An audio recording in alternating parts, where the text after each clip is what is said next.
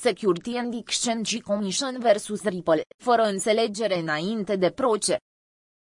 Deși, în ultimele zile se-a tot vehiculat, în presa internațională dar și pe rețelele de socializare, că va exista oarecare înțelegere între Ripple și Security and Exchange Commission, asful american sau Comisia de Schimb și Valori Mobiliare, în problema tokenului XRP, astăzi. Toate aceste speranțe au fost spulberate. În consecință, de la 58-60 de centi cu cât se tranzacționa la începutul zilei, XRP ajunsese, la ora redactării acestui material, să fie tranzacționat cu 53-54 de cenți, fără a da semne că se va opri din depreciere. Cei de la Ripple își puneau mari speranțe că odată cu schimbarea gărzii la Security and Exchange Commission, după plecarea lui Donald Trump de la Casa Albă, vor veni vremuri mai bune pentru tokenul lor, dar se pare că nu este deloc așa. Documentul care a dus la deprecierea criptomonedei deținute de Ripple este o scrisoare comună depusă în fața judecătoarei analizator rest de la Curtea Districtuală Statele Unite ale Americii pentru districtul sudic din New York. Avocații părților se-au întâlnit, se-au consultat și, după ce au discutat anterior despre soluționare, nu cred că există o perspectivă de soluționare în acest moment. Cu toate acestea, părțile vor notifica cu promptitudine curtea dacă se ajunge la o soluție de principiu cu privire oricare dintre inculpați. Se arată în scrisoarea de descoperire. Security and Exchange Commission caută, extins, dovezi despre Ripple. În afară de problemele referitoare la o posibilă soluționare, Scrisoarea de descoperire a inclus și acorduri între ambele părți pentru încheierea procesului de descoperire până cel târziu la 16 august 2021.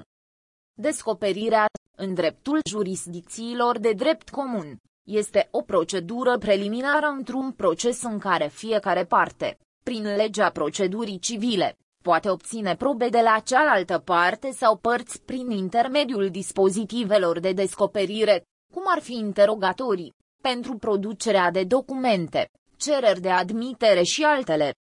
Scrisoarea de descoperire a inclus, de asemenea, planurile Security and Exchange Commission de a căuta un fond de depunere extins dincolo de cele 10 prevăzute de legea federală.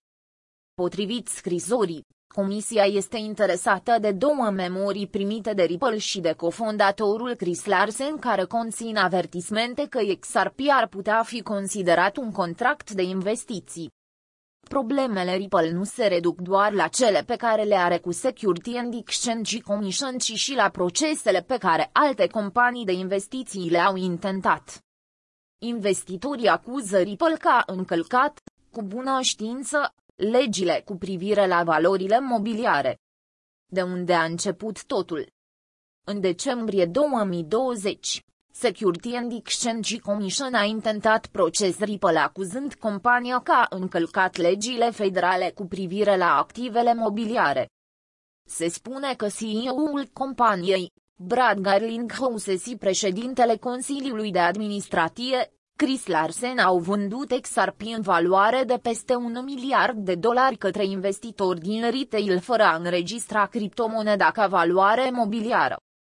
Mai mult, reprezentanții Security and Exchange Commission au anunțat judecătorul de caz că au de gând să înregistreze alte 5 mărturii peste cele 10 acceptate în mod normal, în privința faptului acuzațiilor potrivit cărora Ripple și Larsen au primit două notificări legale prin care erau anunțați că există iminentul risc ca XRP să fie considerat contract de investiție și prin urmare activ mobiliar, sub legile federale ale valorilor mobiliare.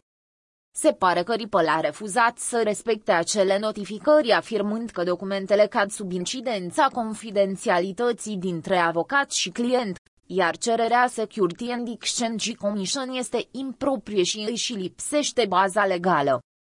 Ripple, cel mai scump program de lobby. Ripple a cheltuit de trei ori mai mult decât următorul său competitor în campanii de lobby, potrivit documentelor oficiale.